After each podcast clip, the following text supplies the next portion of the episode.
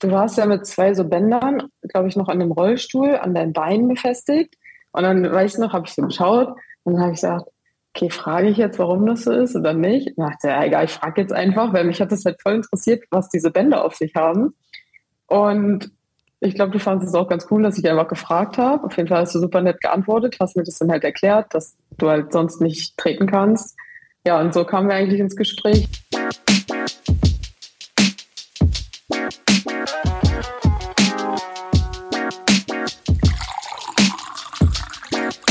Dann äh, winke ich dich jetzt mal ein, äh, Johnny. Zu Folge 34. Heute im zweiten Versuch, ähm, weil wir den ersten Versuch wegen unserer Seite nicht wahrnehmen konnten, mit der lieben Emma Hinze. Sie ist aktuell, wenn ich das richtig im Kopf habe, mehrfache Meisterin, Weltmeisterin, Europameisterin und deutsche Meisterin in diesem Jahr und hat, ich kann es schon gar nicht mehr zählen, wie viele Titel in den letzten Jahren geholt, bis hin zu Olympia eben oder bei den Olympischen Spielen eben auch eine Medaille geholt zu haben. Und genau deshalb hatte ich auch das Glück, dass ich sie 2021 mal wieder beim Club der Besten, wie schon, schon so viele in diesem Podcast, ähm, kennenlernen durfte und sie auch dankenswerterweise sofort bereit war, zu Gast hier zu sein. Ich freue mich sehr, dass du dir die Zeit genommen hast, liebe Emma, und schön, dass du hier im Podcast bist. Ja, danke. Ich freue mich auch sehr und bin gespannt, worüber wir heute reden. Wie ist denn das, wenn du das hörst? Also so viele Titel, die du gesammelt hast, dass es dann auch denjenigen, die dich anmoderieren, schwerfällt, die alle hier äh, auf den Tisch zu bringen oder auf die Bahn. Was löst das bei dir aus? Ja, also auf der einen Seite bin ich natürlich sehr stolz, wenn ich das höre, weil ich, ich glaube, man will nicht sagen, dass man das vergisst, aber bei uns ist halt, man macht halt immer weiter, man will irgendwie immer wieder gewinnen und dann ist es halt manchmal super schwer, das wirklich zu schätzen. Und deswegen finde ich das natürlich sehr schön, das zu hören. Ähm, merke aber auch daran, dass es einfach so viele Titel sind, dass viele, also vor allem jetzt bei uns so im Kreis denken, das ist selbstverständlich. Und das ist halt manchmal ein bisschen schwierig, damit umzugehen, auch für mich selber, weil ich halt selber schon denke, ja, so läuft es halt. Aber ich habe auch gelernt, das viel mehr zu schätzen und ähm, ja, so bewusster wahrzunehmen, wenn ich etwas gewinne, als das einfach nur so abzuarbeiten. Jetzt habe ich tatsächlich äh, vergessen zu sagen, was du denn machst und in welcher Sportart du viele Medaillen und Titel geholt hast. Aber wir wollen ja den Podcast immer äh, ein bisschen spannend machen. Äh, wir reden vom Bahnradfahren. Ähm, und also ich muss gestehen, ich komme ja ursprünglich aus dem Radsport, den ich irgendwann ein bisschen leider ad acta legen muss, aber tatsächlich immer von der Straße. Und Straße ist, wenn ich mir dich und euch anschaue, so die Easy-Disziplin dagegen, weil ich, ich würde nach keinen 30 Zentimetern vom Rad fallen auf dieser Bahn und bin immer wieder fasziniert, wie man es überhaupt schafft, sitzen zu bleiben auf diesem Fahrrad. Und ja, ich weiß auch, dass das mit Physik zu tun hat, aber auf der anderen Seite denke ich mir auch jedes Mal, was geht eigentlich mit euch ab? Wie verdammt schnell seid ihr eigentlich? Und dann ist auch noch zu schaffen, immer um Hundertstel zu kämpfen und dann einen Titel nach dem nächsten zu holen. Also ich hätte ja gute Lust, am Ende vom Podcast mal alle deine Titel aufzuzählen, mal gucken, wie lange ich brauche, aber. ja, auf jeden Fall, ja, im Bahnradsport und das finde ich schon sehr faszinierend und eigentlich krass, wenn du dann sagst, dass es für euch so, ja, fast schon wie selbstverständlich ist, so, so viele Titelmöglichkeiten zu haben. Ähm, Finde ich, äh, finde ich krass, weil ich meine, man muss erstmal eine Medaille holen, egal ob jetzt bei einer deutschen Meisterschaft, einer Weltmeisterschaft, einer Europameisterschaft oder eben bei Olympia. Also es ist ja dann immer irgendwie mindestens die nationale und dann eigentlich auch immer die Weltspitze oder mhm. Europaspitze mhm. eben. Also das ist ja schon krass. Jetzt hat Johnny gerade davon gesprochen, dass äh, es ihn beeindruckt, wie schnell ihr unterwegs seid. Was ist denn so die Höchstgeschwindigkeit, mit der du, mit der ihr da über die Bahn fahrt? Also bei uns Frauen sind es schon so 70 oder an die 70 km/h und bei den Männern nochmal 10 km/h mehr, also so an die 80. Ähm, tatsächlich merkt man das jetzt aber nicht so unbedingt, wenn man fährt. Also ich denke auch gar nicht drüber nach, wenn ich fahre und wir haben ja auch keine Bremsen. Also ich glaube, wenn ich dann nachdenken würde, wäre es nicht so gut. Also man merkt auf jeden Fall, wenn man richtig schnell ist, dass der Kurvendruck einen noch weiter an die Kurve drückt. Also der Kopf wird noch weiter runtergedrückt. Ähm, das merkt man schon, aber prinzipiell, ja, wie gesagt, denke ich nicht darüber nach, dass ich jetzt gerade so schnell fahre, während ich beim Berg runterfahren auf der Straße viel mehr Angst habe bei der Geschwindigkeit, als wenn ich auf der Bahn fahre ohne Bremsen. Also das ist auch ein bisschen paradox. Da, be da bekommt der Spruch, wer bremst, verliert endlich mal eine richtige Bedeutung. Da hat er wenigstens auch mal seine Berechtigung. Ja, also das ist ja wirklich so. Also ich glaube, es wäre auch super gefährlich, wenn wir Bremsen auf der Bahn hätten und man zum Beispiel im Feld fährt und auf einmal bremst jemand. Ist halt viel gefährlicher, als wenn du halt mit dem starren Gang, also alle müssen ja immer fahren. Klar kann man so ein bisschen kontern, also sozusagen man drückt etwas dagegen. Aber prinzipiell kann man ja jetzt nicht einfach anhalten und deswegen, ja, gibt es schon irgendwo Sinn, ja. Ach, wie, wie, wie ist das? Ähm, ich habe jetzt, muss ich gestehen, noch nicht so oft ähm, mir Bahnrennen angeguckt. Äh, allerdings, seit ich dich kenne, schon das ein oder andere Mal. Ähm, Sehr gut. ich finde es immer wieder, ich kriege immer wieder fast Herzrasen, wenn ich mir denke, okay, ihr werdet am Anfang gehalten und dann lässt man euch los und ich stelle mir mal vor, ich würde einfach umfallen wie so ein Baumstamm. Wie macht, wie macht ihr das?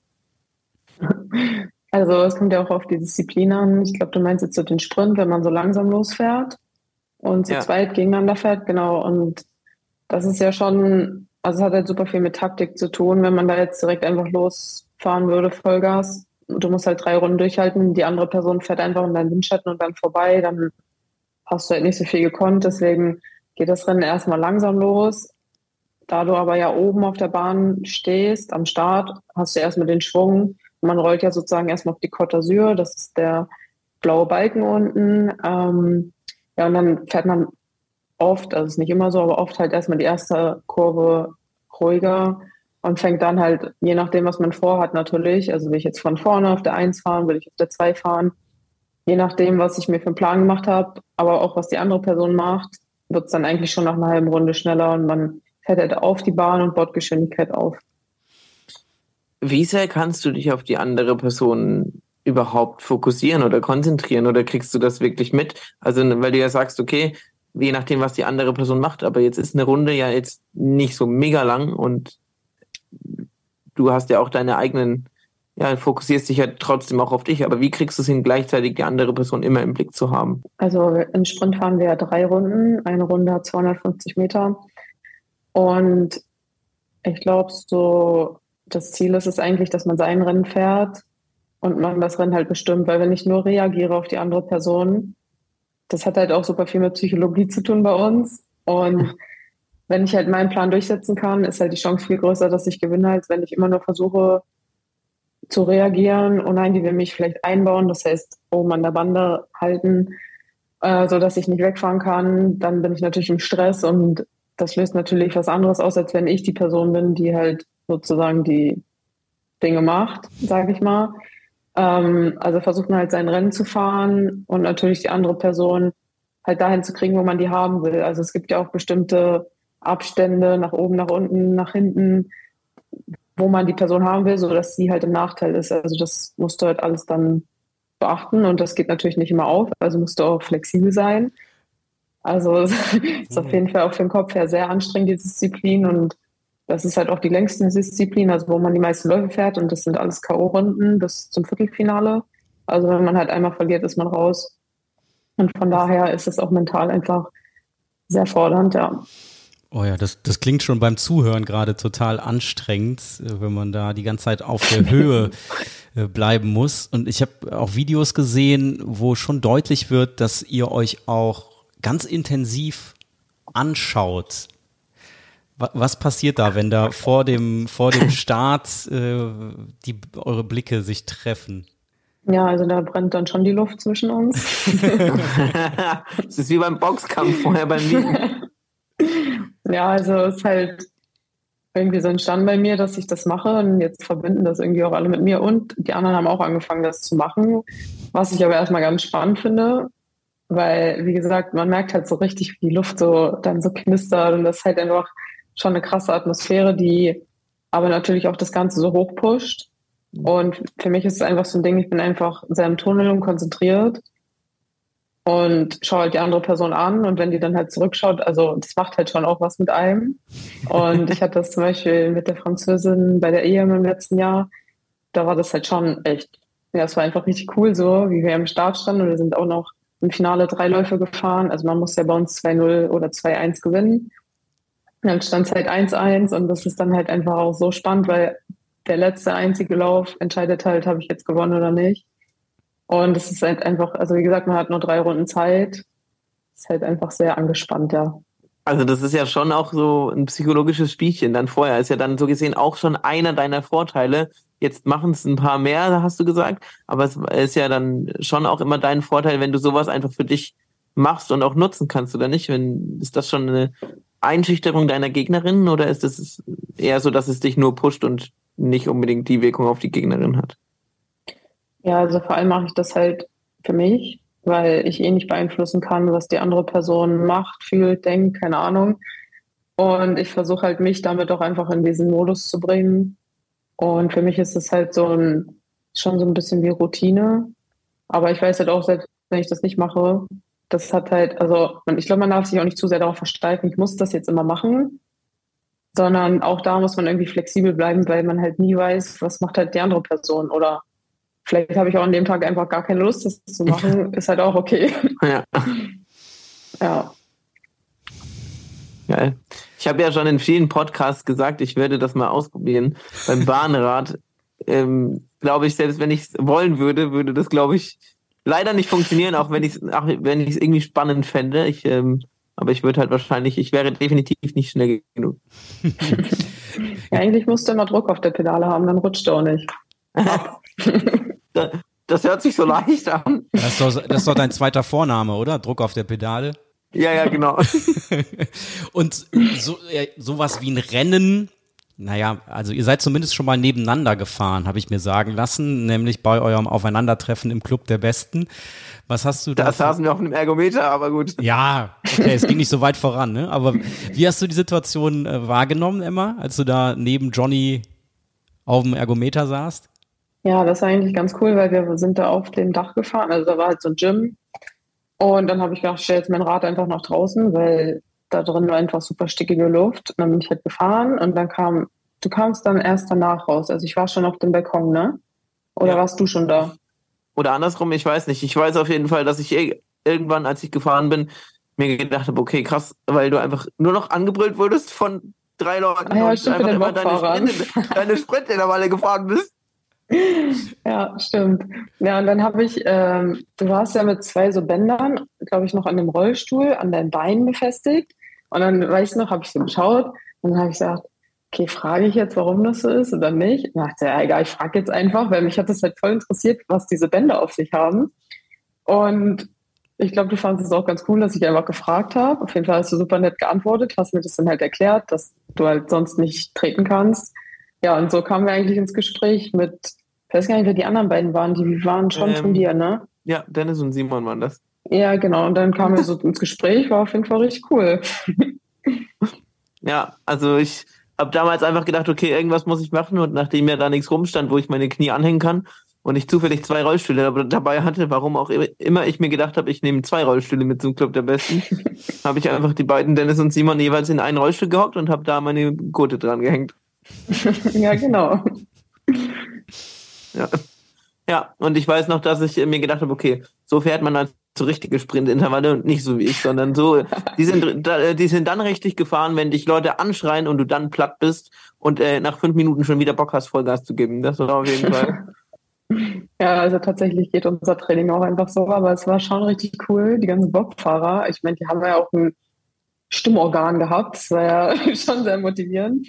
Also war echt cool, ja. Vor allem bin ja. ich ja mit Turnschuhen gefahren. Und danach hatten wir auch eine WM, ich glaube drei Wochen später oder so. Und wir durften eigentlich erst gar nicht zum Club, aber dann wurde doch eine Ausnahme gemacht und das war, ja, war auf jeden Fall sehr gut und hat jetzt auch nicht so viel geschadet. Ich glaube, eher im Gegenteil. Hast du ja, also ich bin, ich bin mir nicht zu 100% sicher, aber ich meine, dass wir uns auch darüber unterhalten haben, dass du tatsächlich genau das gesagt hast, dass du es eigentlich ähm, ganz gut findest, mal ein bisschen ja, rauszukommen aus diesem, du musst immer Leistung bringen und kannst auch mal ein paar Tage so ein bisschen, ja, abschalten ist vielleicht das falsche Wort, das kannst du sicherlich besser beschreiben, aber irgendwie habe ich das so im mhm. Hinterkopf, dass, dass es da auch mal ein bisschen drum ging, dass eben der Club der Besten vielleicht gar nicht so nachteilig eben ist, auch wenn ihr später eine WM habt, sondern eher eben von Vorteil. Ja, also, ja, also ich glaube, der Club der Besten ist einfach immer so cool. Also ich war jetzt zweimal dort und ich habe das so gut in Erinnerung, weil das einfach so, so eine krasse Belohnung ist von der Sporthilfe. Man fährt halt dahin mit allen, allen, die sich das irgendwie auch durch Leistung verdient haben. Und das ist einfach immer cool, was mit der Sporthilfe zu machen. Also ich habe da einfach immer gute Laune, Spaß, alle Leute sind nett. Also es ist halt super positiv, auch einfach nur dort zu sein. Und dann machst du halt einfach eine Woche Urlaub mit den ganzen guten Sportlern aus Deutschland, die eingeladen wurden machst natürlich auch Party und so und das ist einfach für den Kopf super entspannt und befreiend auch. Und gerade so nach Olympia, da war es mental schon schwierig für mich. Also vor allem jetzt auch mit Abstand dahin zu schauen, war ich schon so ein bisschen, ja, wie sage ich das jetzt, ja, so ein bisschen hilflos auch. Ähm, auch damit umzugehen. Also ich meine, ich habe eine Silbermedaille gewonnen und hatte trotzdem das Gefühl, dass ich irgendwas verloren habe, weil ich nicht Gold gewonnen habe. Und das kann ich halt jetzt ganz anders einordnen als damals. Und damals hing ich halt so da drin und wollte dann unbedingt zur WM im Oktober und mir irgendwie auch selber beweisen, okay, ich kann das. Aber das war auf jeden Fall so eine Zeit, die war schon schwierig und da habe ich auch super viel draus mitgenommen, wie ich das auf jeden Fall besser machen will, beziehungsweise mich auch von außen nicht so, ja, so unter Druck setzen lassen. Ich muss irgendwas gewinnen, wie ich halt schon am Anfang oder wie du auch gesagt hast. Mich hat damals was sehr beeindruckt, beschäftigt und nachdenklich gemacht. Das war, ich glaube, es war zwei Tage vor dem Vortrag, den ich da dort halten durfte, als wir uns kennengelernt haben, oder drei Tage vorher. Mm, und ich habe das schon häufiger gesagt, das ist äh, einer meiner schwersten Vorträge gewesen, die ich bisher gehalten habe, weil ich nie wusste, was ich ähm, Sportlern wie euch überhaupt erzählen soll. Und als wir uns unterhalten hatten, da ging es eben dann darum, dass ähm, du irgendwann mal gesagt hast, so ja, du hast das Gefühl, dass von außen dir quasi suggeriert wird oder mehr oder weniger, ich sage das jetzt mit meinen eigenen Worten so, vorgeworfen wird, warum du denn in Anführungsstrichen nur Silber gewonnen hast bei Olympia, was in meiner Wahrnehmung erstens unverschämt ist dir gegenüber und zweitens man sich mal vor Augen führen muss, dass ja Olympia das Beste vom aller, allerbesten ist, der Weltspitze und dann Silber zu gewinnen, also was will man mehr? Ja, okay, theoretisch Gold, ja. Aber du hast ja schon mehrfach Gold gewonnen bei einer WM, wo auch die Weltspitze mitfährt. Und das hat mich ganz schön schockiert, als du damals erzählt hast, dass du eben nicht so richtig weißt, wie du damit umgehen sollst, beziehungsweise dass es dich als Sportlerin sehr belastet, dass das von außen so an dich rangetragen wird. Und ich fand das eigentlich nicht nur, nicht nur krass, sondern ich fand es wirklich unverschämt euch gegenüber als, als Athleten und als Athletinnen und vor allem auch ich weiß nicht, wie, wäre mal interessant, wie du das siehst. Ich weiß nicht, wie ich damit umgehen könnte. Ob es mich am Ende eher motiviert oder ob es mich vielleicht sogar dazu bewegen würde, den Sport irgendwann zu beenden, weil ich das Gefühl habe, okay, von außen werde ich sozusagen nur nur dafür ähm, gejudged, ob ich, wenn ich nicht so sofort absolute die, der oder die Beste bin. Und ich fand das schon krass und das hat mich ähm, sehr zum Nachdenken gebracht und tatsächlich das, was du gerade gesagt hast, hatte ich in ähnlicher Weise, als ich in Rio auf diesen Berg bin. Ich hatte am Ende das Gefühl, nicht genug geleistet zu haben. Und habe da, glaube ich, auch das erste Mal so richtig verstanden, wie sich so Athletinnen und Athleten fühlen, wenn sie von außen dann so beeinflusst werden, beziehungsweise, dass man dann selber mal das Gefühl hat, okay, man hätte ja vielleicht noch mehr. Und im Umkehrschluss, wenn ich deine Karriere angucke, denke ich mir so, ey, krass. Also es gibt ja kaum einen Athleten oder eine Athletin in Deutschland oder eigentlich keinen und keine, wenn man ehrlich ist, der oder die so viele Medaillen geholt hat in so kurzer Zeit. Muss man ja auch mal sagen. Erstmal danke. Ich finde es auf jeden Fall jetzt, also ich finde es immer noch schwierig, darüber zu reden, weil ich, ich kann das dann immer noch so genau fühlen wie damals und das ist halt super schwer für mich. Aber ich habe halt auch einfach verstanden, dass ich andere Leute also ich kann nicht ändern, was die machen. Ich kann nur ändern, wie ich damit umgehe. Und ich habe halt versucht, nicht mehr mit sowas beeinflussen zu lassen, wenn jetzt irgendwer jemand oder irgendjemand schreibt irgendwas oder irgendjemand sagt was, dann frage ich mich immer erst, okay, kann ich das jetzt ändern? Und wenn nicht, dann beschäftige ich mich halt nicht mehr damit. Und damals habe ich mich mhm. halt so richtig darüber aufgeregt und auch so richtig, das hat mich halt so richtig beschäftigt. Und ich habe dann auch irgendwann auf Facebook das, glaube ich, mal gepostet, dass es einfach reicht. Und die Zeitung hat sich dann auch bei mir entschuldigt. Und ich muss auch sagen, seitdem habe ich das Gefühl, dass es vorsichtiger erstens formuliert wird und auch mehr gefragt wird. Also es wird nicht einfach geschrieben. Also wird es halt schon respektiert, was ich da gesagt habe. Das finde ich erstmal gut. Aber auch, wie gesagt, wie ich halt damit umgehe, habe ich einfach versucht zu ändern. Das ist natürlich nicht leicht. Und das heißt auch nicht, dass ich das immer kann. Aber ich will halt einfach nicht wieder in diese Schiene fallen, in der ich damals war, weil ich einfach auch gemerkt habe, dass es halt super schwer ist, damit umzugehen und auch klarzukommen. Und eigentlich ist es halt so, Olympia soll irgendwie das Coolste und Größte sein, wo man hinkommt als Sportler oder Sportlerin. Und ich will das auch einfach gar nicht so in Erinnerung haben. Ich meine, nächstes Jahr ist halt, sag ich mal, eine neue Chance. Ähm, aber das ist ja auch so, ich will ja gar nicht mit diesem Druck oder diesem Gefühl jetzt nächstes Jahr an den Start gehen und deswegen arbeite ich auch daran, das einfach so ja hinter mir zu lassen, sage ich mal. Ja, das ist, das ist eben das, was, was du ja damals auch schon gesagt hast, für, für dich ist, äh, also ich habe das zumindest im Kopf, ich weiß auch nicht, ob ich mich da richtig dran erinnere, aber ich meine, dass du damals auch gesagt hast, für dich ist Olympia was, was dir Spaß macht und worauf du dich freust. Und ich finde immer, das ist eigentlich das, was man auch den Leuten mal verklickern sollte. Olympia ist ja für einen Sportler, eine Sportlerin ja das höchst, höchste der Gefühle. Ähm, und in erster Linie dieses Urmotto von Olympia, dabei sein ist alles, finde ich, kommt manchmal viel zu kurz. Und das ist ja eigentlich das, was, was so cool ist. Ähm, ganz kurz, ich glaube, davon sind wir ja schon richtig weit entfernt, dass man das überhaupt schätzt, wenn man dabei ist. Also das ist ja gefühlt gar nichts mehr wert in der Gesellschaft. Und wenn man jetzt halt weiterschaut, ich habe letzte Woche mit der FES, die unsere Räder bauen, eine Pressekonferenz gegeben, weil ja jetzt die Gelder irgendwie für den Sport gekürzt werden, ein mhm. Jahr vor Olympia. Und das ist halt auch für mich ein sehr, sehr schwieriges Zeichen, einfach von, ja, also von ganz Deutschland, was halt der Sport noch wert ist. Und im nächsten Jahr wird, wird halt Hochleistung von uns erwartet. Und das gibt, also es gibt nicht mal die Unterstützung für die Institute, die halt richtig gut sind im Sport und mit denen wir auch einfach unsere Leistung bringen. Und das ist halt für mich das erste Zeichen, einfach, oder nicht das erste, sondern ein sehr, sehr großes Zeichen in die falsche Richtung. Und ja, das ist halt das Ding. Dieses Teilen, also nur teilnehmen ist halt nichts mehr wert, sondern eigentlich wollen die halt nur Gold sehen. Und das ist halt super schwierig, weil, wie du schon sagst, also alle bereiten sich auf dieses Event vor. Und es gibt einfach Nationen, die ganz anders gefördert werden als wir. Und das muss man einfach auch mal mit beachten und nicht immer nur, also die Leute sehen ja wirklich immer nur die eine Seite der Medaille. Und es gibt halt so viel mehr dahinter, worüber aber auch, also ich glaube, viele trauen sich auch nicht darüber zu sprechen.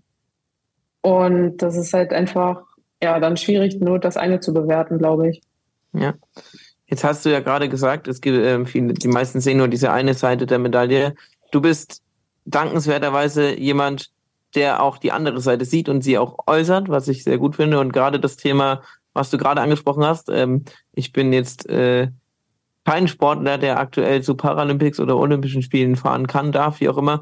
Und selbst mich hat es innerlich wütend gemacht, weil es einfach zeigt, dass man das Gefühl hat, also ich als Außenstehender das Gefühl habe, der Sport ist noch weniger wert in Deutschland, als er denn eigentlich ist. Und das ist euch gegenüber als Athletinnen und Athleten eigentlich ziemlich mies. Und ähm, ja, umso wichtiger finde ich es dann, dass so jemand wie du auch äh, den Mumm hat und dann auch offen und ehrlich darüber zu reden. Und ich hoffe, ich hoffe einfach für euch und für alle, dass ihr trotz diesen ganzen Widrigkeiten ähm, einfach zeigen könnt, was euch Sportler ausmacht und ähm, es vielleicht eben dazu führt, dass sich das ganz schnell wieder ändert, weil das wäre traurig und das ist eigentlich nicht gerecht dem gegenüber, was ihr alle leistet, um das mal so stehen zu lassen. ja, danke. Ja, ganz klares Plädoyer, wie es ja bei euch beiden jetzt auch schon durchgeklungen ist, das ist natürlich ein totales Missverhältnis. Ne? Also auf der einen Seite wird die Erwartungshaltung immer größer, auf der anderen Seite die Unterstützung geringer. Das kann ja einfach nicht zueinander passen. Äh, ich möchte mal gerade auf den Aspekt des Teamworks eingehen, weil du bist ja auch im äh, Bahnrad-Trio unterwegs. Äh, was hat das da bei mit dem mit dem Trio auf sich für alle, die da noch nicht so einen Einblick haben? Wie können wir uns das vorstellen? Wie funktioniert das? Ja, also ich fahre ja mit Pauline Grabosch, die fährt auf der 1. Also ich fahre auf der zweiten Position und Lea Friedrich auf der dritten Position und wir fahren den Teamsprint zu dritt. Sind jetzt im 20, ein, vierten Jahr hintereinander Weltmeisterin. Wow. Und haben ja, einfach mal wow, allein daran sieht man schon, ne? Also. ja, wir haben jetzt auch unseren eigenen Weltrekord bei der WM nochmal geknackt. Also ja, ich glaube, wir machen das ganz gut so. Und es funktioniert auch schon, ja, die letzten Jahre einfach sehr gut. Und jeder hat halt bei uns die Position, die er fährt. Wir haben auch mal ein bisschen durchgetauscht und ausprobiert, aber ja, irgendwie sind wir dann immer wieder zu der Standardvariante, sage ich mal, zurückgekommen. Und bei uns ist das halt ein bisschen schwierig, weil wir fahren halt den ersten Tag im Team, im Teamsprint und sind halt alle anderen Tage Gegnerinnen. Und da so die Balance zu finden, sich, also am ersten Tag freuen wir uns zusammen, wenn wir gewinnen. Und am nächsten Tag freuen wir uns eigentlich, wenn wir weiterkommen. Also ich sage mal jetzt nicht gegen die Person, aber man will ja alleine weiterkommen in den nächsten Lauf. Und das sind halt dann die Gegnerinnen. Und dann ist es auch, also für mich manchmal voll schwierig, so eine Balance zu finden zwischen Team und Gegner, auch für den Kopf. Also es ist halt super anstrengend, weil man wohnt ja dann auch zusammen auf dem Zimmer und so weiter und so fort. Und mhm. dieser Wechsel dann, ich glaube, wenn man entweder oder hat, ist es viel einfacher damit umzugehen, aber beides und dann dieser Wechsel in, in der WM ist halt ja schon sehr schwierig, sage ich mal. Mhm. Also krass, also man, jetzt hast du ja vorhin schon drüber geredet, dass es so eine mentale Sache ist. Ich finde, das wird immer mehr so, was ja, was man ja echt nicht mitbekommt. Ja, Bahnrad denkt man sich so, ja, okay, es ist was Körperliches, aber was ja häufig völlig hinten runterfällt bei diesen ganzen Übertragungen, ist ja, dass es mental dann doch auch so eine krasse Challenge ist. Und das wird ja hier nochmal deutlich, dass es ja neben dem auf der Bahn dann ja auch noch das andere ist. Und wie ist das so? Hoffst du dann, dass du möglichst spät gegen deine deutschen Konkurrentinnen antreten musst oder wäre es dir lieber, die am Anfang zu haben, ähm, damit du dann dein Rennen fahren kannst? Da habe ich tatsächlich noch gar nicht drüber nachgedacht, weil ich halt auch, auch da versuche, einfach auf mich zu schauen. Und wenn wir uns halt im Lauf treffen, dann ist es halt so. Aber es kommt ja auch immer darauf an, also wir fahren ja erst 200 Meter als Qualifikation und je nachdem, wie schnell man dort fährt, werden halt die Läufe so zusammengesetzt und dann dessen weiß man ja schon, okay, sind wir jetzt beide Top 4 oder 6 oder ja doch, da treffen wir erst relativ spät aufeinander. Es hat das jetzt einer irgendwie ein bisschen vermasselt, so kann man das nett ausdrücken. ähm, dann kann es halt schon sein, dass wir halt in den nächsten Läufen aufeinandertreffen, die halt dann noch K.O.-Runden sind und deswegen ähm, hoffe ich da eigentlich gar nicht, sondern das ist halt eigentlich direkt, also schnell klar dann, wie das aussehen kann. Natürlich muss ich aber auch erstmal weiterkommen. Also das ist ja erstmal die Voraussetzung, dass ich auch überhaupt dahin komme. Daran zweifle ich gefühlt, also wenn man dich kennt, ähm, kann man da ja kaum dran zweifeln. Wie sieht jetzt für so eine, für so einen Wettkampf eigentlich so dein, ja, ich nenne es mal so dein, dein typisches Training aus? Was trainierst du jetzt äh, fährst du ganz normal Fahrrad auf der Straße? Fährst du nur auf der Bahn? Wie, wie, wie macht ihr das? Also das ist tatsächlich schon unterschiedlich, je nachdem, in welcher Phase wir uns befinden. Also vor großen Wettkämpfen fahren wir schon fast nur Bahn und im Kraftraum. Jetzt, wo wir gerade wieder anfangen, fahre ich auch viel auf der Straße, ähm, mache auch viel Krafttraining. Also das ist eigentlich schon so eine Mischung zwischen Straße, Bahntraining, und Krafttraining auch sehr viel. Und auf der Bahn gibt es natürlich auch super viele Variationen, was man halt da fährt, ob man Starts fährt oder 500 Meter, 200 Meter für die Qualifikation, Beschleunigung. Also da gibt es sehr, sehr viele Inhalte, die wir dann irgendwie so alle abarbeiten, sage ich mal. Ähm, aber es kommt halt immer auf die Phase an. Also jetzt zum Beispiel, wie gesagt, Grundlagenausdauerphase eher am Anfang mit Kraft und dann, also unser nächster Wettkampf ist auch erst im Januar die Europameisterschaft, die noch zur Olympia-Qualifikation zählt. Deswegen haben wir jetzt mal ein bisschen Luft zum Trainieren und nicht immer nur zum Rennen fahren. Wie sehr freust du dich auf die Zeit, wo du mal nicht auf dem Fahrrad sitzt? Ja, also ich sitze ja auf dem Fahrrad. Aber ich hatte jetzt zum Beispiel zwei Wochen frei nach der WM und die habe ich schon auch gebraucht, weil ich gemerkt habe, ich bin, also ich bin echt sehr K.O. Und also es schlaucht halt einfach so eine Woche Wettkampf zu fahren. Und dann sind wir halt vier Wochen davor, haben wir Lehrgang in Frankfurt-Oder und trainieren mit der Nationalmannschaft zusammen. Und man ist halt einfach auch die ganze Zeit von zu Hause weg. Also ist für mich auch so, also so eine Mischung aus wegfahren und zu Hause sein ist gut, aber wenn ich dann nur unterwegs bin, dann stresst mich das halt auch. Mhm. Und deswegen habe ich dann gedacht, okay, jetzt brauche ich wirklich mal Urlaub. Und ich hatte auch leider vor der WM Rückenschmerzen. Deswegen habe ich mich auch sehr auf den Urlaub gefreut und habe einfach gesagt, okay, mein Rücken kann sich jetzt auch mal erholen und wieder entspannen. Also man merkt auf jeden Fall schon so, ja, einfach auch die Anforderungen an den Körper, aber auch mental. Also es ist halt auch so, als amtierende Weltmeisterin in der WM zu gehen, ist einfach voll stressig so. Also ich kann ja nicht da einfach hinfahren und sagen, ja, so. mal gucken, was kommt jetzt. Okay, Titelverteidigung und so, ja. Ja, also Verteidigung will ich nicht mehr sagen, weil das hat für mich was Negatives, weil ich habe das ja schon und ich kann das neu gewinnen, habe ich auch gelernt, aber ich muss ja. nichts verteidigen, weil das, was ich habe, hast du schon. Wird ja. mir halt keiner wegnehmen, so genau ist angekommen. Ja, aber das ist, ja, das, das, ist, das ist smart. Guck mal, ich kann hier selber in meinem Podcast noch was lernen, das ist gut. Voll, ja. Habe ich noch nie drüber, habe ich noch nie wirklich drüber nachgedacht, aber das stimmt, das ist eigentlich voll geil, weil ich meine, du hast ihn ja eh schon und dann, das ist smart. Nice. Und ich habe da bei dir auf dem Instagram-Kanal auch noch einen Post zugesehen zur WM in Glasgow, wo du unter anderem schreibst, äh, eine richtig harte Nummer, die Geschichte da. Du hast jetzt schon davon gesprochen, dass du mit Rückenschmerzen vorher zu tun äh, hattest. Die hast du aber gut in den Griff bekommen wieder für die WM. Ja, war, war in Ordnung. War, ja, deswegen, das war so, da war so ein Fragezeichen mit in meinem, in meinem Satz drin. Äh, sag gerade nochmal, äh, was hat's zu so einer harten Nummer gemacht? Ich glaube, du warst extrem viel auf dem Rad äh, an aufeinanderfolgenden Tagen. Ja, sah zumindest ja, so aus. Ja, also ich glaube, was man halt von außen nicht sieht, ähm, also ich bin sieben Tage jeden Tag Wettkampf gefahren, das habe ich halt auch noch nie gemacht. Und dann ist es ja nicht so, dass man einen Wettkampf fährt, sondern zum Beispiel im Teamsprint fährt man morgens die Qualifikation, abends halt Finale, Finale. Das heißt, ich fahre mich morgens anderthalb Stunden warm, fahre ins Hotel, esse, fahre wieder los, fahre wieder anderthalb Stunden warm. Also das ist halt einfach das, was super schlaucht, dieses immer wieder auf die Bahn fahren, immer wieder warm fahren, mehrmals am Tag, den nächsten Tag wieder die 500 Meter, fahre ich morgens die Qualifikation, fahre ich abends das Finale. Also dieses nur auf der Bahn sein, dann habe ich gefühlt kein Tageslicht gesehen, weil da keine Fenster sind. Da waren über 30 Grad, super stickige Luft, das war super laut. Also ich habe es lieber gerne laut, weil das Publikum, das war halt echt fair und motiviert, sage ich mal. Aber das halt den ganzen Tag zu haben, ist halt auch sehr anstrengend, finde ich. Und was auch richtig blöd einfach war bei der WM, dass unsere Rolle, auf der wir ausfahren oder warm fahren, die stand, weiß ich nicht, fünf Minuten Fußweg irgendwo in einer anderen Halle draußen, weil im Innenraum halt kein Platz mehr war. Und das finde ich geht halt auch einfach nicht, weil ich halt einfach super am Ende mhm. bin nach so einem Lauf.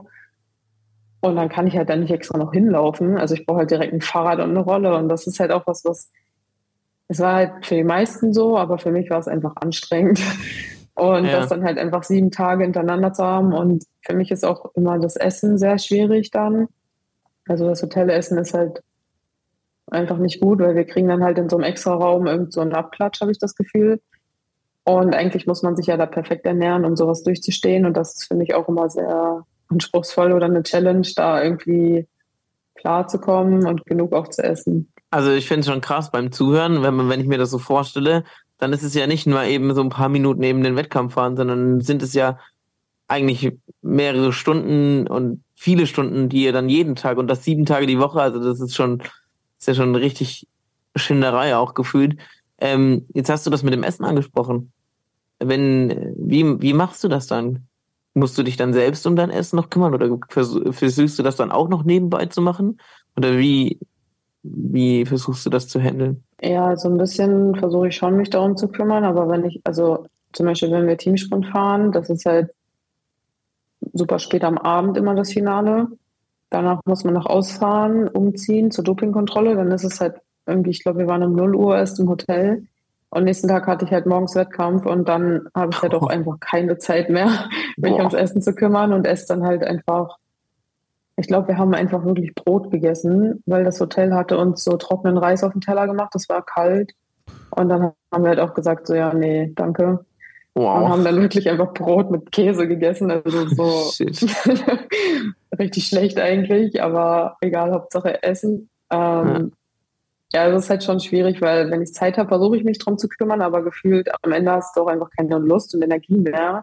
Also ja. irgendwo hinzufahren und was zu essen. Und deswegen ja, entweder Supermarkt oder halt das Hotelessen. Also ich habe mir auch ein bisschen was mitgenommen, aber das ist ja dann auch nicht keine Ahnung, kein Fleisch, nichts Frisches, das kann man ja schlecht irgendwie mitnehmen. Deswegen habe ich da jetzt noch nicht so die optimale Lösung gefunden. Umso mehr Respekt von meiner Seite aus mal für diese ganzen Leistungen, wenn man das mal so, ja, weil, weil das ist ja genau das, was man so eben alles nicht mitbekommt. Das kriegst du im Fernsehen bestenfalls mal in einem halben Nebensatz äh, so, so miterzählt, aber nie so richtig. Und äh, ja, wenn man da nicht drin ist, macht man sich ja keine Vorstellung davon. Also ich muss schon sagen, wenn man das Gesamtpaket so hört, ist das, äh, finde ich, diese Leistung umso krasser. Ja, ich glaube, das ist halt auch immer voll schwer, ähm, das zu äußern und nicht als meckernd oder so nach Mitleid suchend rüberzukommen. Also ich will das ja auch einfach nur sagen, weil es halt ein Fakt ist, der so ist. Aber es ist auch in Deutschland dann wieder so, dann ist es so, ja, die beschwert sich jetzt noch, obwohl sie gerade gewonnen hat. Also das ist noch voll der schmale Grad zwischen, mhm. Ich sag was, was einfach so ist, oder es wird halt ganz anders dargestellt. Deswegen ist, glaube ich, wieder so der Punkt, weil viele sagen es einfach nicht. Mhm. Aber es ist einfach nur mal die Realität. Und ähm, zum Beispiel hatten wir bei der WM auch ARD, ich weiß nicht, ob ich jetzt hier Werbung machen kann, aber wir machen so eine Doku mit denen bis zur Olympia und das wurde einfach auch einfach alles mal so gefilmt und das fand ich halt richtig gut, dass man dann hoffentlich wirklich mal sieht, wie das so ist mhm. und wie lange wir uns auch warm machen, wie lange wir dann nachbrauchen, bis wir im Hotel sind. Also das wurde halt alles mal gefilmt und wird dann im nächsten Jahr gezeigt. Und da habe ich gedacht, das ist einfach mal gut, dass Leute sehen, dass es einfach nicht nur die zwei Stunden auf der Bahn sind und dann geht's ins Bett. Ja.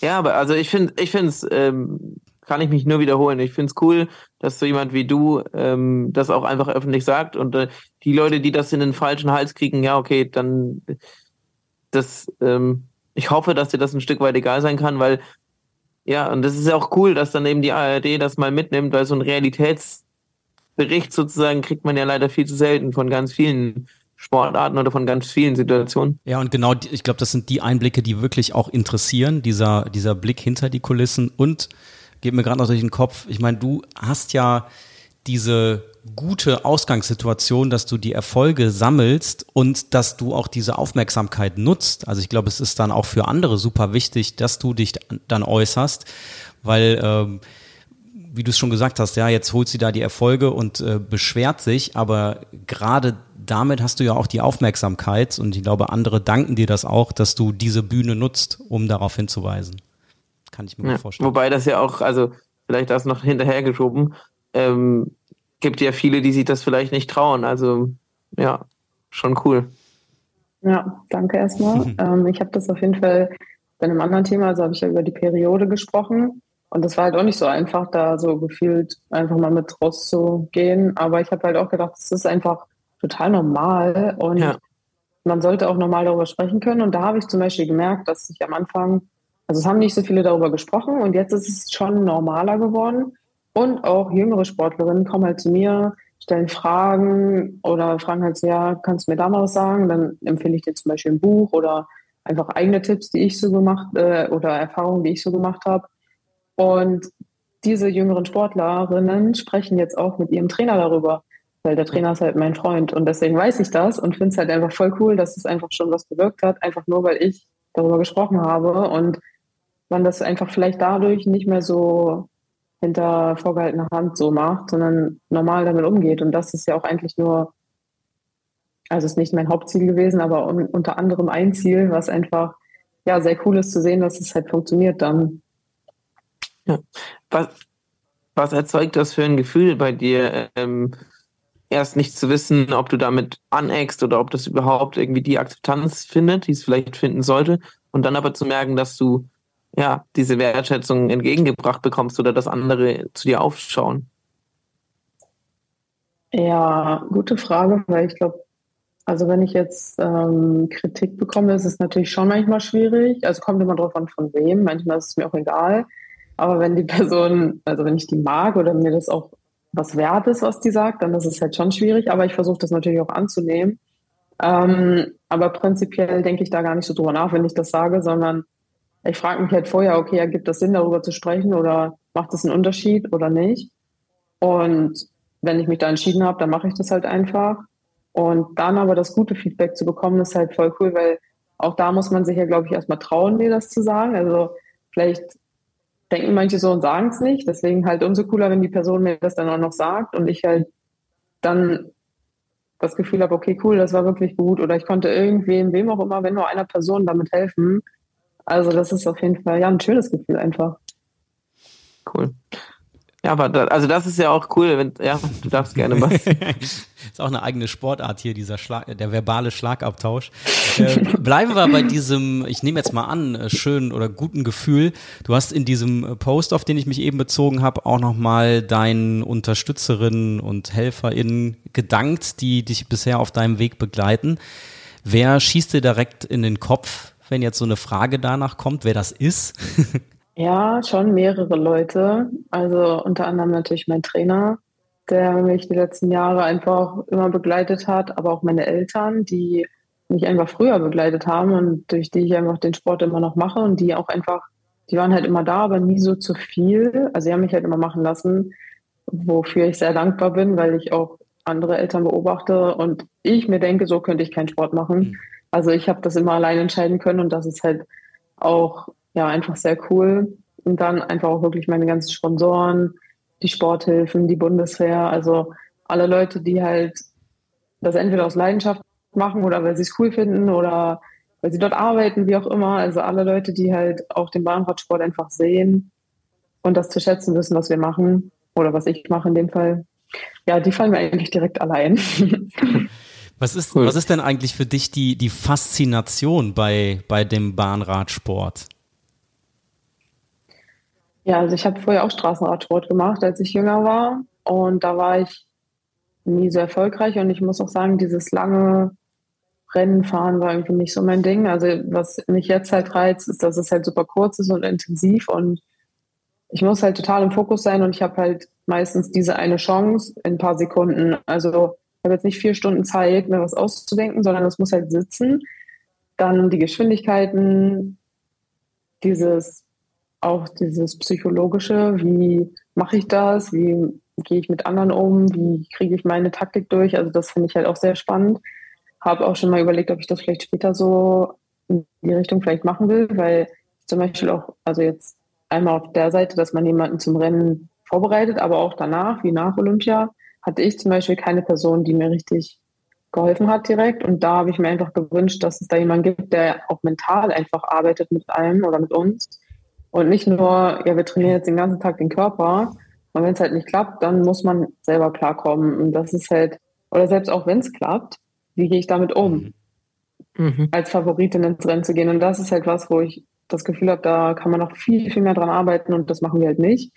Deswegen dieses Psychologische interessiert mich auf jeden Fall erst als Sportlerin, aber auch vielleicht später, um anderen zu helfen, dass sie sich halt, also selbst wenn sie es so fühlen, dass sie wissen, wie sie damit umgehen können.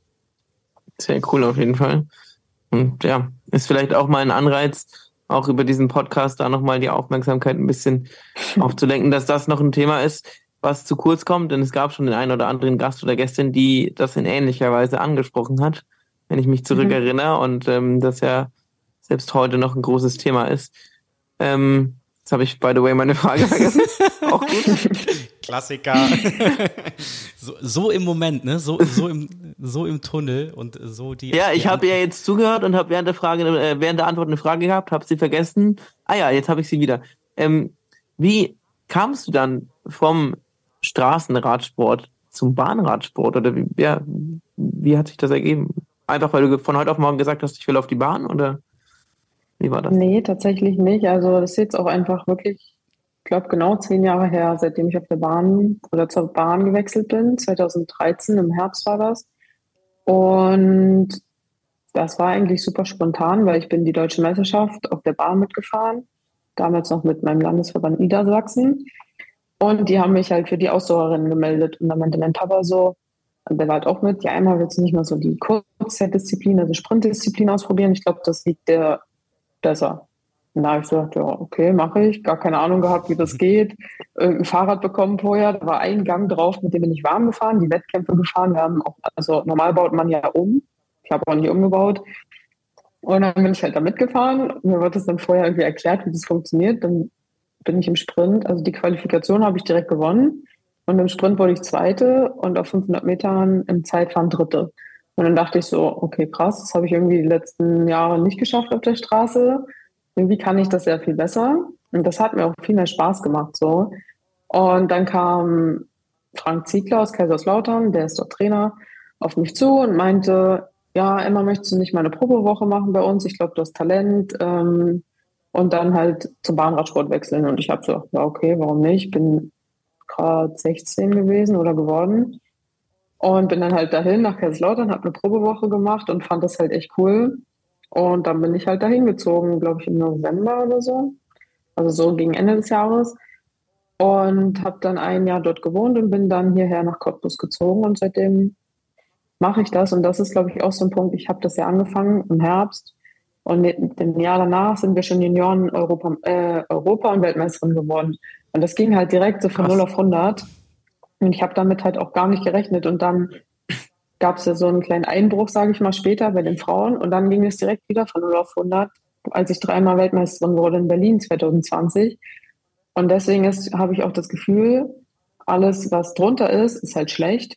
Also wenn ich jetzt einmal eine WM-Medaille gewinne oder einen Titel, dann ist es halt schon nicht mehr genug, weil ich halt die Messlatte schon mal so hoch gesetzt habe. Und das ist halt auch, was ich von außen merke, aber was ich auch selber bei mir merke, dass es halt voll schwierig ist, wenn man das schon mal erreicht hat und dann drunter bleibt, selbst wenn man dann trotzdem einen WM-Titel hat, hatte ich halt auch schon mal drei. Und das ist halt so dieses Ding, es ging halt immer von 0 auf 100.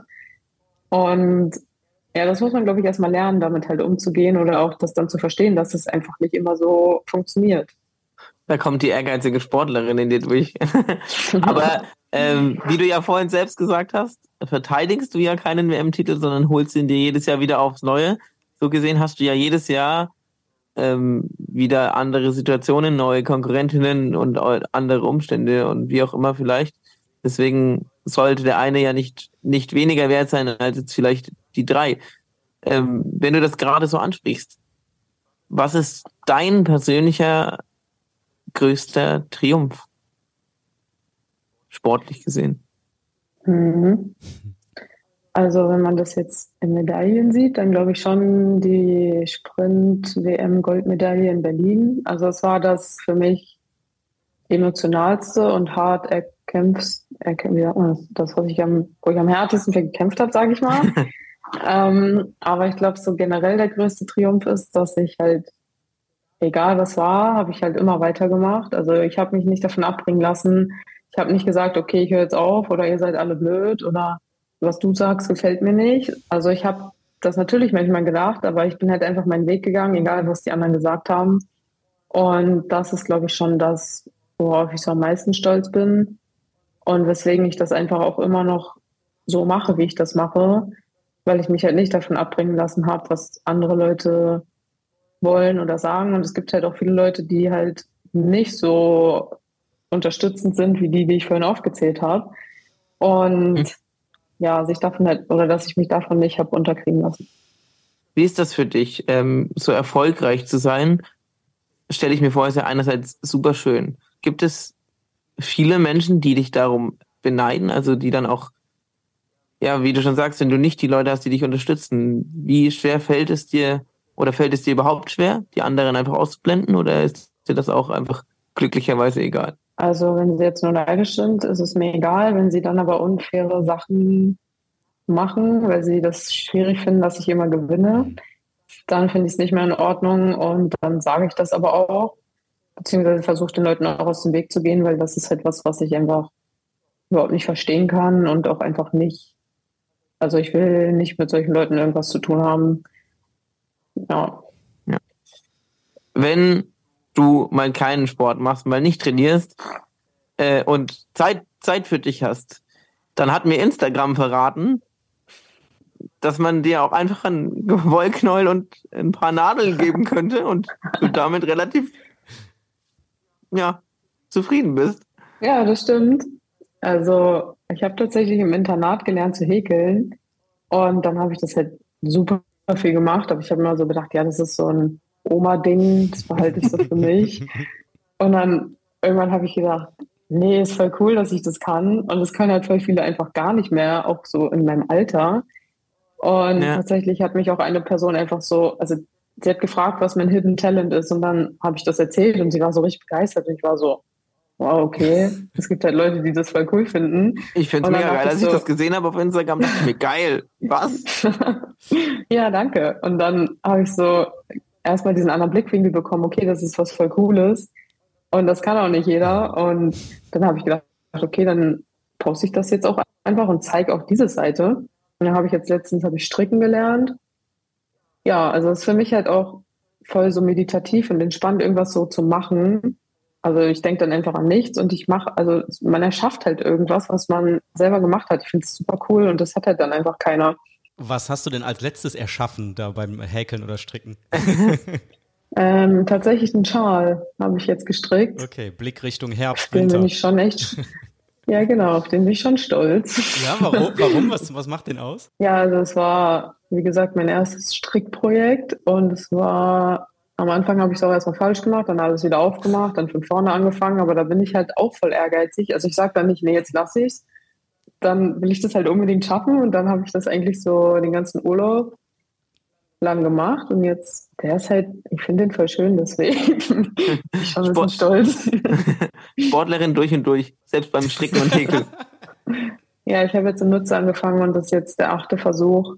Ja, mit acht wenn, Ausrastern dazwischen, aber es ist halt so, ich kann da nicht aufhören. Ich will das dann unbedingt schaffen wenn der, wenn der Bahnradsport irgendwann nicht mehr, nicht mehr ähm, ist, dann, äh, dann tritt sie im Stri äh, Wettstricken und Wetthäkeln an. Ich sehe das schon. Wirklich. ja. Aber es hat mich auf jeden Fall, als ich das gesehen habe, ähm, sorry, ja. Basti, hat äh, ein bisschen an meine Oma erinnert. Die hat früher immer äh, irgendwie abends da gesessen am Fernseher, hat eigentlich gar nicht wirklich beachtet, was am Fernseher lief und immer irgendwelche Socken oder irgendwas anderes gestrickt. Und ich weiß, dass ich das heute noch irgendwie cool finde, weil, wie du schon sagst, das ist einfach was Individuelles und das ist irgendwie cool.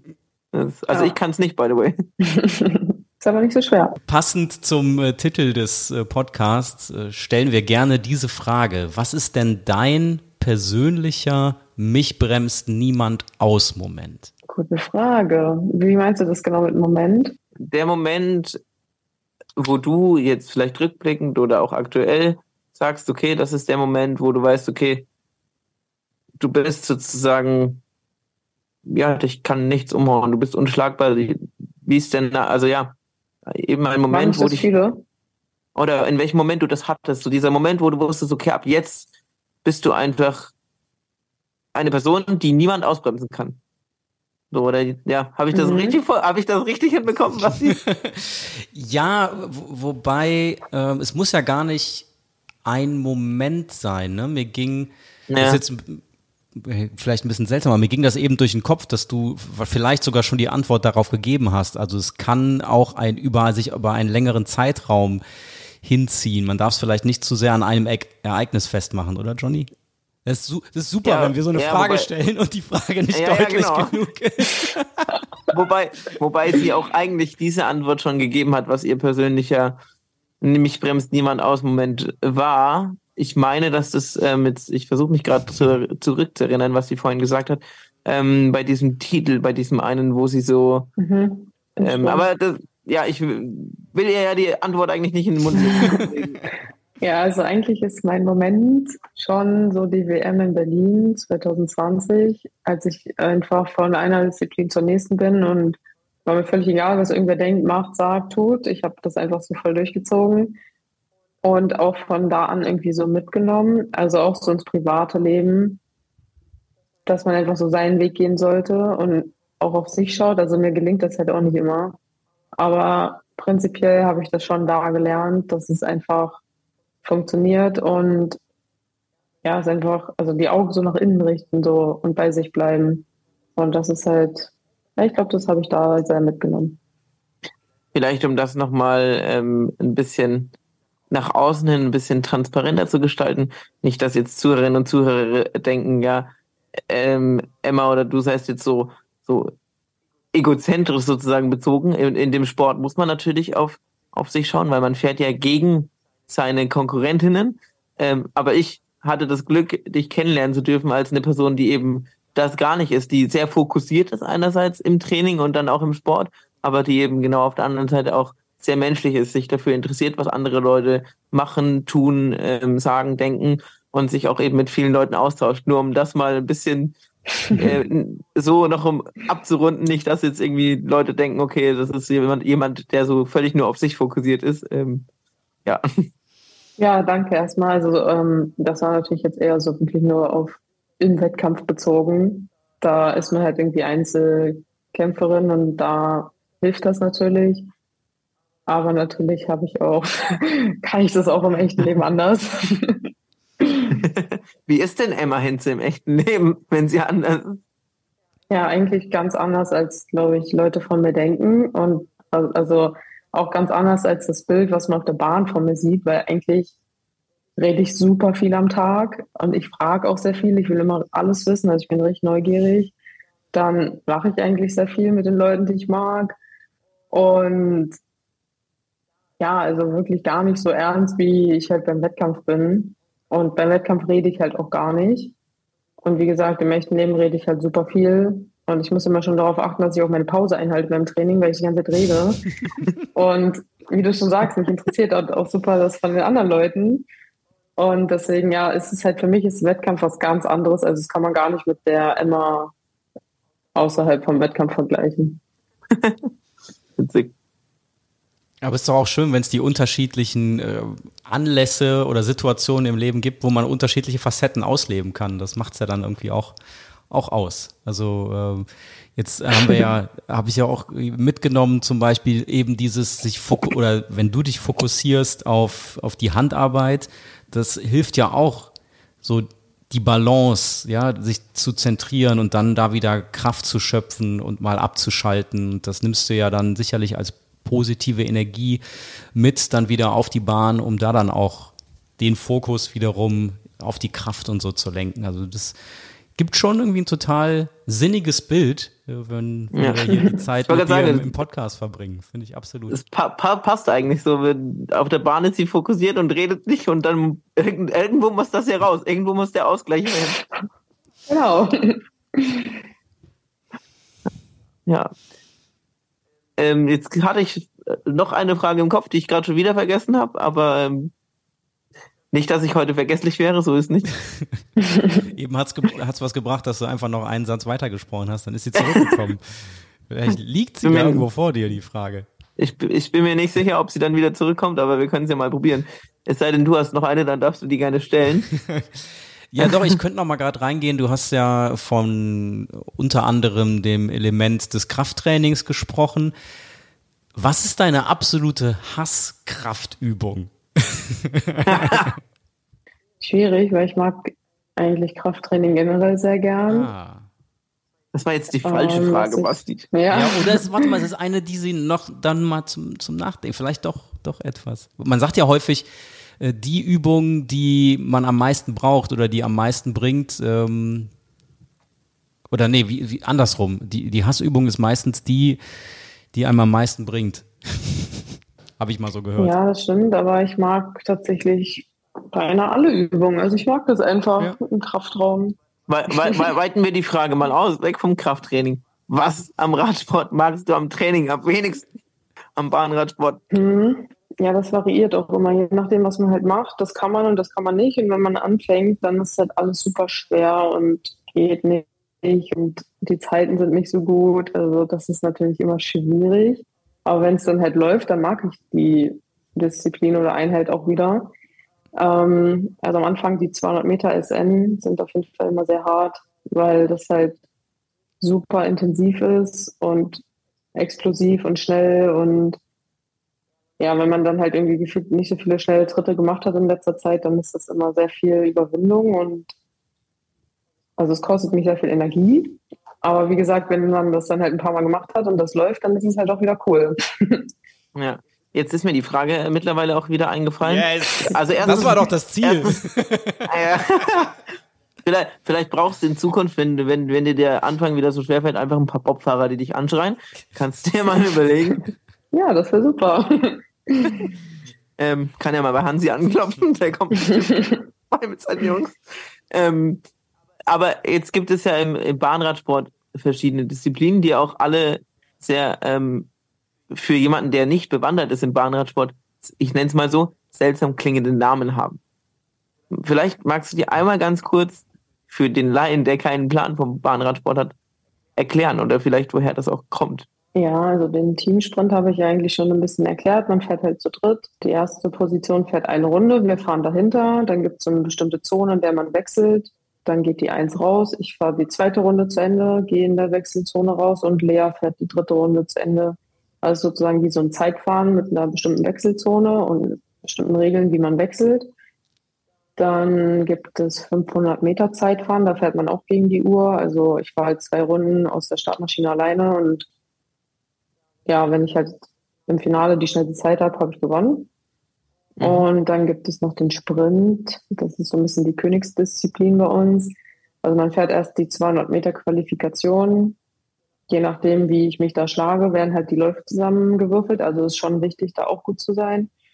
Und dann gibt es halt die ersten Runden sind K.O.-Runden bis zum Viertelfinale. Ab da fährt man halt zweimal. Das heißt, ich muss 2-0 oder 2-1 gewinnen. Im Halbfinale und im Finale auch. Aber selbst wenn ich dann daraus fliege, bin ich halt auch raus. Also außer mhm. im Halbfinale, dann kann ich halt um drei und vier fahren.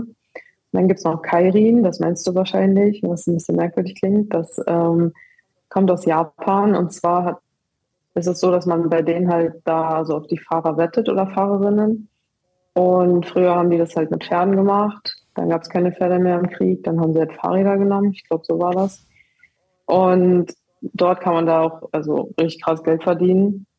Das fährt man zu sechs. Da fährt halt so ein, das heißt Journey, also eine Art Moped, vorneweg. Ähm, man reiht sich halt je nachdem, welche Nummer man zieht. Sagen wir mal jetzt, ich habe die drei, muss ich auf die dritte Position hinterm Journey, fahre dann drei Runden. Also das Journey bringt uns immer auf dieselbe Geschwindigkeit, bisschen über 50 km/h, bei den Männern noch ein bisschen schneller, sodass wir alle aus derselben Geschwindigkeit, aber schon schneller als aus dem Stand natürlich starten. Und dann sind noch drei Runden sozusagen Sprint eröffnet und es ist halt so ein bisschen Kampfsprint, weil man halt zu sechst ist. Also zu zweit ist es natürlich, also hat man viel mehr Platz als zu sechst. Also da ist einfach, mhm. alle wollen nach vorne, keiner will auf der Sechs sein. Also es ist halt schon ein bisschen mehr Gerangel und hektischer und so.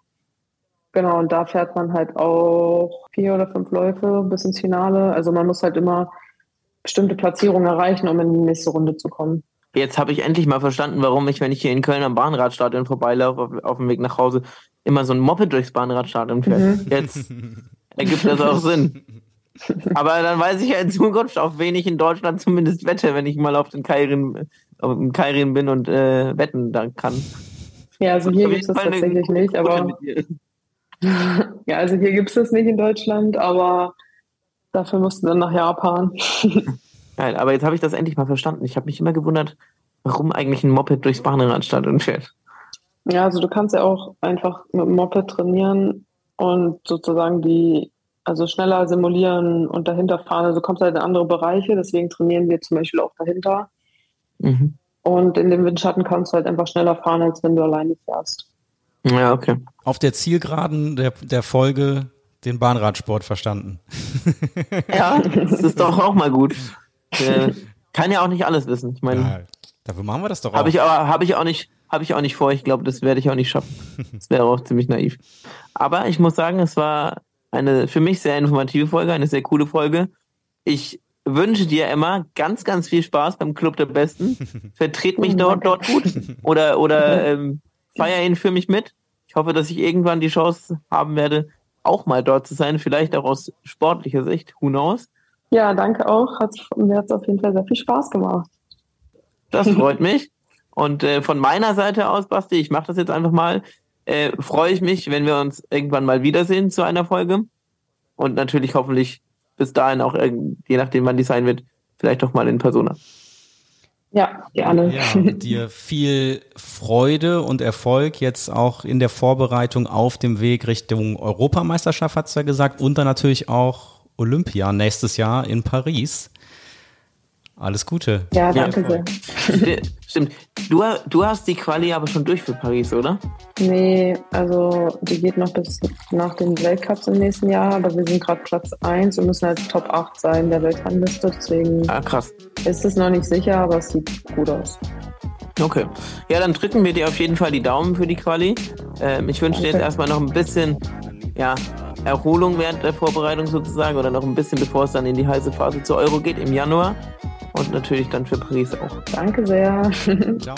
Euch auch Bis alles dann. Gute. Bis dann. ciao, ciao. Tschüss.